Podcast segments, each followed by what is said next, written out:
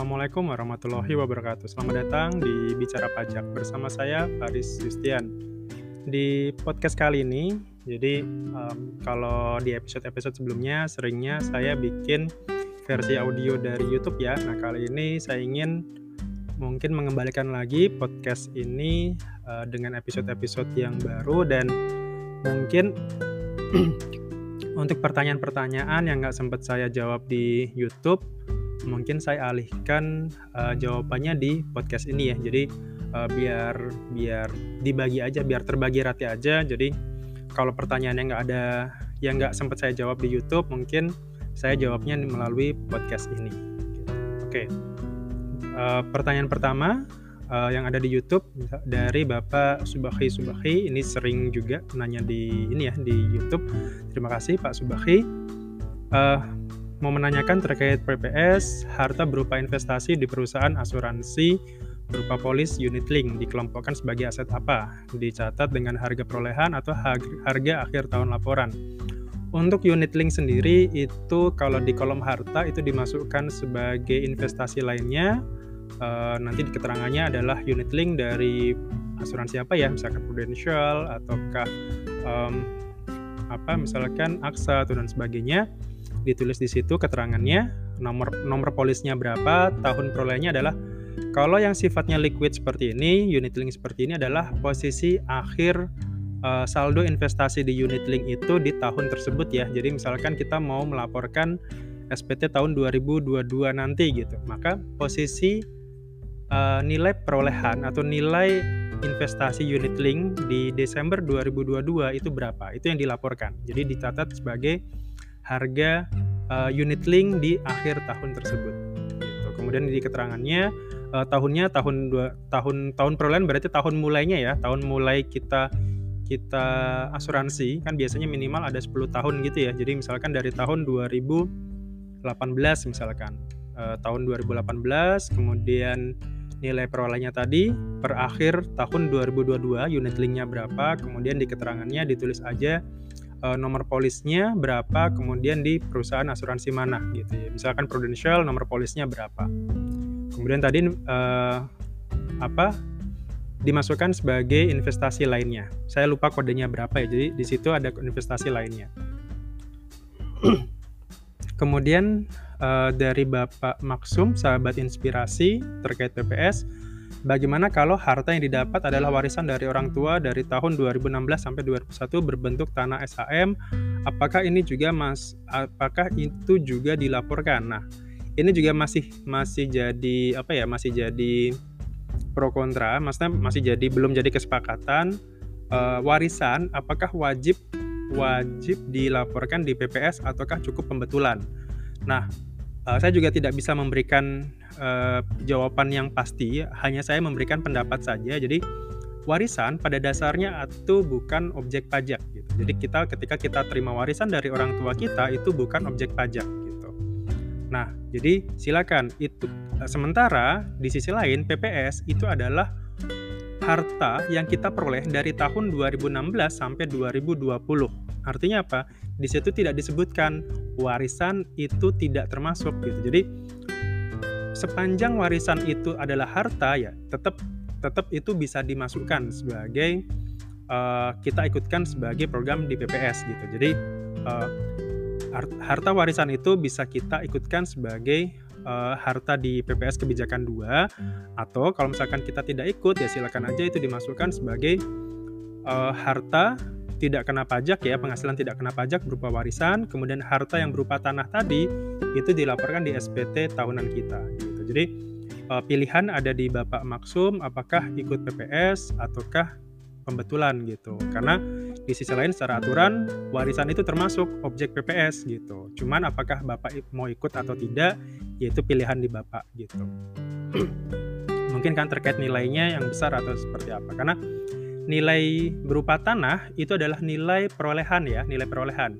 Jadi kalau tanah itu nilai perolehan, tapi kalau misalkan kita tidak bisa menilainya, misalkan kalau warisan kan kita tidak tahu ya nilai perolehannya berapa. Nah itu uh, kita harus minta kantor kantor penilai publik ya, jasa penilai publik kira-kira untuk menilai harga tanah itu berapa gitu.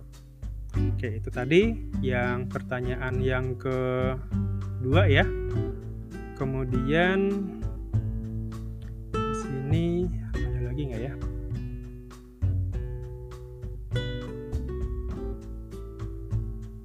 Yang terkait PPS dulu aja ya. Oke.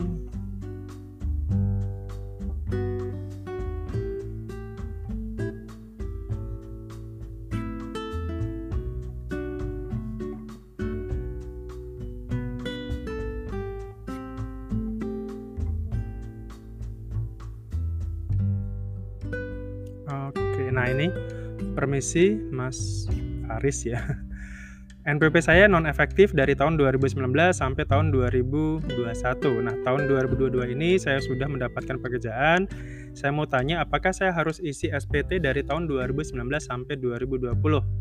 Kalau status kita itu sudah non efektif dari tahun itu, maka sebenarnya tidak dan itu juga kita tidak punya penghasilan, maka ya tidak perlu nanti lapor SPT ya gitu. Jadi ketika nanti Bapak mau dan sekarang sudah punya penghasilan, sudah punya pekerjaan, oke. Jadi cukup nanti di SPT 2022 berarti nanti tahun depan tahun 2023 Bapak cukup laporkan itu di uh, di SPT ya, di SPT 2023 nanti gitu pelaporannya.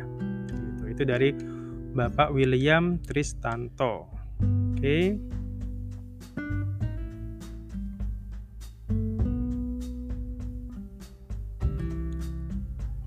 Kemudian ini dari serba-serbi menarik. Pak, untuk PPh pasal 25 yang diangsur setiap bulan dari nilai PPh terutang di tahun sebelumnya. Oke.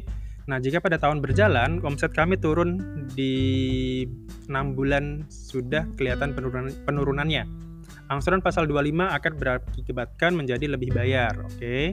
Nah, bagaimana sebaiknya Pak? Apakah kami hentikan angsurannya atau gimana? Nah, mungkin ini yang masih belum banyak yang paham ya. Jadi, angsuran PPh pasal 25 itu bisa kita minta permohonan pengurangannya gitu atau penurunannya. Jadi, misalkan gini, angsuran pasal 25 kan memang basisnya adalah uh, pajak tahun lalu dibagi dengan 12 gitu. Jadi, misalkan tahun lalunya 12 juta, maka angsuran pasal 25-nya berarti 12 dibagi 12 bulan. Artinya angsuran pasal 25-nya ini sebesar 1 juta setiap bulan. Nah, ternyata di tahun berjalan, misalkan di tahun 2022 ini terjadi penurunan omset gitu yang membuat kalau misalkan sampai dengan akhir tahun, kemungkinan pajak kita misalkan kalau tahun lalu itu 12, anggaplah penurunannya 50% ya. Jadi kemungkinan di tahun ini pajak kita hanya 6 juta saja misalkan.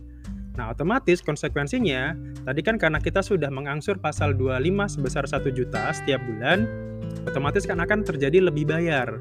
Kenapa lebih bayar? Karena yang sudah kita angsur berarti 1 juta kali 12 ada 12 juta, sementara yang seharusnya kita bayarkan itu hanya 6 juta saja. Jadi ada kelebihan setor sebesar 6 juta di situ.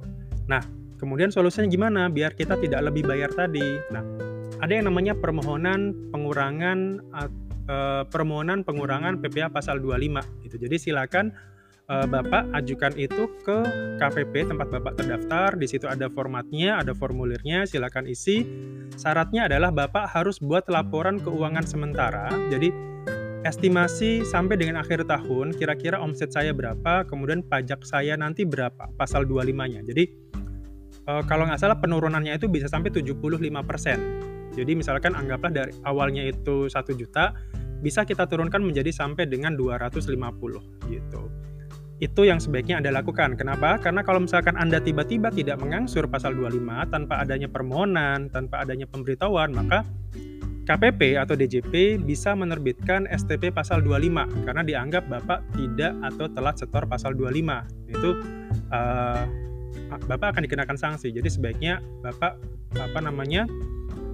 Uh, laporkan dulu atau permohonan ya, permohonan angsuran pasal 25. Jadi silakan konsultasikan dulu ke KPP-nya, Pak ini omset saya turun, kemudian saya mau mengajukan permohonan pengurangan pasal 25. Nah, kira-kira di situ syaratnya apa saja ya. Jadi bisa ditanyakan di KPP tersebut. Demikian untuk serba-serbi menarik ya. Oke, mungkin itu dulu ya pertanyaan-pertanyaan. Nanti akan kita sambung lagi di episode podcast berikutnya. Semoga dengan format yang sekarang ini saya bisa apa ya istilahnya aktif kembali ya di di bicara pajak podcast ini karena gimana pun podcast ini adalah uh, produk pertama saya terkait uh, terkait edukasi di bidang pajak ya. Setelah itu ada YouTube. Jadi uh, ini saya anggap sebagai anak pertama saya gitu. Jadi uh, sayang aja kalau kalau ini tidak saya rawat gitu.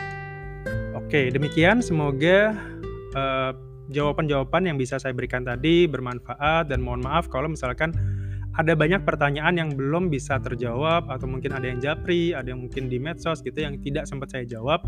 Uh, mohon maaf karena keterbatasan waktu dan juga tenaga bagi saya. Semoga uh, apa yang saya sampaikan bisa memberikan manfaat bagi Bapak Ibu semuanya dan semoga kita selalu dalam lindungan Tuhan yang Maha Esa. Dari saya terima kasih. Assalamualaikum warahmatullahi wabarakatuh. Salam.